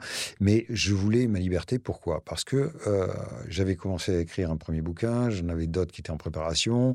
Euh, il fallait demander l'autorisation, même si j'avais pas beaucoup de chefs au-dessus de moi, il fallait demander l'autorisation un peu pour tout, ce qui est normal, hein, un officier au, au sein d'un, d'un groupe hyper euh, discipliné et hiérarchique se doit donc d'être soumis à, au contrôle de l'administration là-dessus. Et j'avais envie, surtout, surtout, de continuer à euh, professer, euh, utiliser, apprendre tout ce qui était mon expertise sur la négociation. Je voulais continuer à pouvoir mettre à profit, continuer à apprendre des choses sur la négociation. Pourquoi ? Parce que comme j'étais un super spécialiste, un ultra spécialiste de l'humain, de la com, de la gestion de crise, de la négociation, de la médiation, toutes ces choses-là, je ne pouvais pas me dire, demain, je vais être dans le tronc commun d'un commissariat, je serai chef de service. Ah, c'est pas, c'est pas euh, péjoratif, hein, ce que je dis là, euh, c'est, c'est formidable. Et, et ce sont des gens qui sont d'une dévotion, d'un engagement qui est total. Mais quel gâchis Mais quel gâchis C'est comme si on prenait un directeur commercial et qu'on aille le mettre comme euh, chef de rayon, euh, tu vois, euh, dans un magasin. Ça n'a pas de sens. Le mec, il a une expertise en matière de, de, de négo et tu vas aller lui faire faire, euh, tu vois, remplir des rayons. Non, non, mais c'est, c'est n'importe quoi. Mais s'il le fait très bien, c'est, c'est, pas, c'est pas la question. Bon, on arrive, on arrive à la fin. Oh là, euh, oui. euh, est-ce que tu as introduit, t'as introduit le sujet tout à l'heure? Tu peux nous parler de, de, de ce que tu es en train de faire avec M C R Group? Ouais. Avec que... M C R, on s'est rapproché. Donc M C R, euh, une très, société historique, très connue, particulièrement, euh, ouais, ouais, puis particulièrement pertinente sur la, la négociation. Euh, et euh, donc avec euh, Cyril Meunier, Frédéric Bonneton, entre autres, mais également toute l'équipe, on a décidé en fait de mettre en commun notre savoir-faire sur la négociation. Moi, je, je, je fais beaucoup de formations, euh, et puis c'est de la formation qui a une orientation particulière. Eux, ils sont beaucoup sur la finance, sur euh, les, les, les, les, les rationalisations de prix, des choses comme ça. Et, et donc, euh, on a mis ensemble ces choses-là sur des méthodes de négociation euh, qui allaient influencer fortement Euh, des interlocuteurs ou des situations. Et donc, on a pris le meilleur de ce que l'on f- savait faire, de ce que l'on voulait faire, pour pouvoir donc en faire d- une expertise. Et euh, on a voulu être différencié des autres. Parce qu'il y a des gens hein, qui font de la négociation aujourd'hui, mais quand tu regardes bien, euh, c'est pas pour dénigrer du tout, hein, ils, c'est très bien ce qu'ils font, c'est très propre, très carré, euh, c'est très standard pour beaucoup. Et tu en as quelques-uns, alors pas que chez nous avec euh, M C R, mais euh, chez d'autres, euh, quelques-uns autres, il y a, euh, on dépasse, tu vois, le cadre habituel de la négociation et on rentre dans la finesse. Bon, donc... Euh, J'ai nous... bien aimé tes exemples euh, autour du conflit, par exemple, toute la partie euh, FUSAC, euh, sortie d'actionnaires, tous ces sujets. C'est ah vrai ouais, que ah c'est, ouais. c'est, c'est pas des choses qu'on a l'habitude de, de voir. Non, et puis c'est des négociations qui sont avec des enjeux qui pas, sont hein, colossaux. Ça, hein. Ah, bien sûr, bien sûr, tu as raison. Et ce sont des enjeux euh, qui sont colossaux, des sommes financières qui sont euh, déterminantes, peut-être pour l'avenir des uns ou des autres, euh, ou pour les, les gains qu'ils peuvent tirer de tout ça. Euh, et ce sont des vrais, euh, des, des vrais rendez-vous stratégiques pour de grandes entreprises. Euh, tu vois, euh, une négociation avec des syndicats, par exemple, qui bloquent totalement euh, des outils euh, industriels sur plein de sites. Euh, il faut sortir de cette logique euh, du conflit dans laquelle on est en France, où on commence par faire des grèves et ensuite on commence à discuter. C'est, c'est, il faut arriver à sortir de ces choses-là. Donc tout ça ne s'invente pas.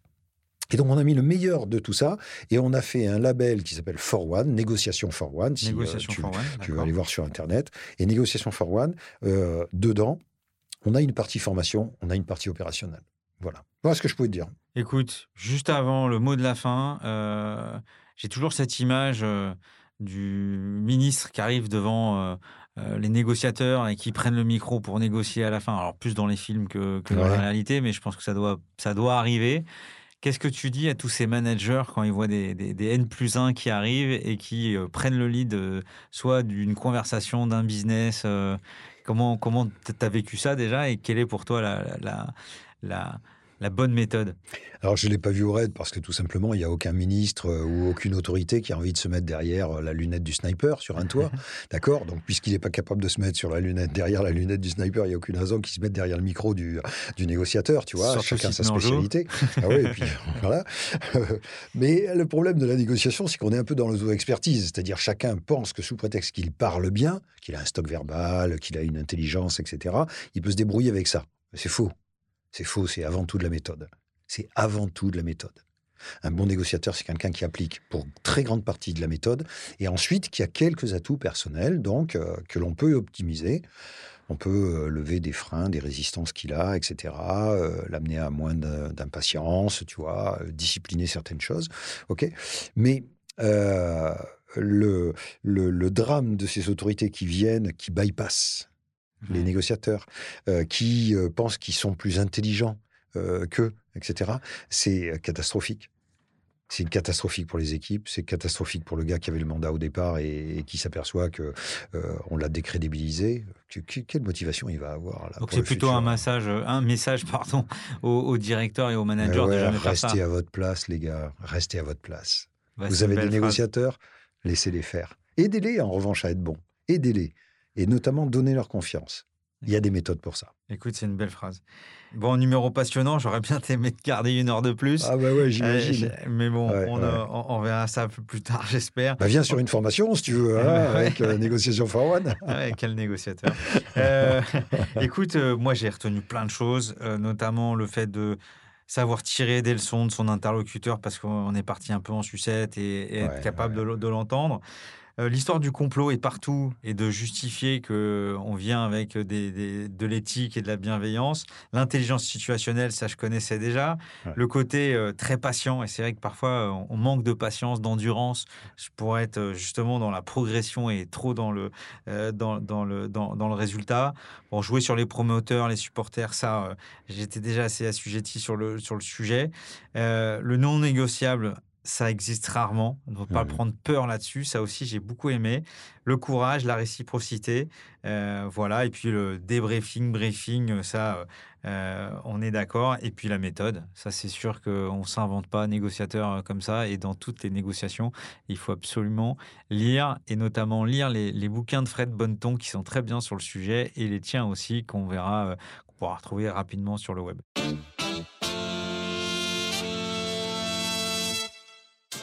Écoute, merci beaucoup.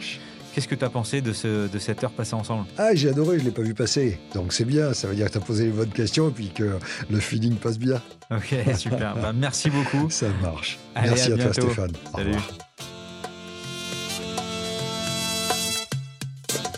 Merci à tous pour votre écoute. N'hésitez pas à vous abonner sur vos plateformes préférées et à mettre cinq étoiles, voire à conseiller à deux auditeurs de nous suivre.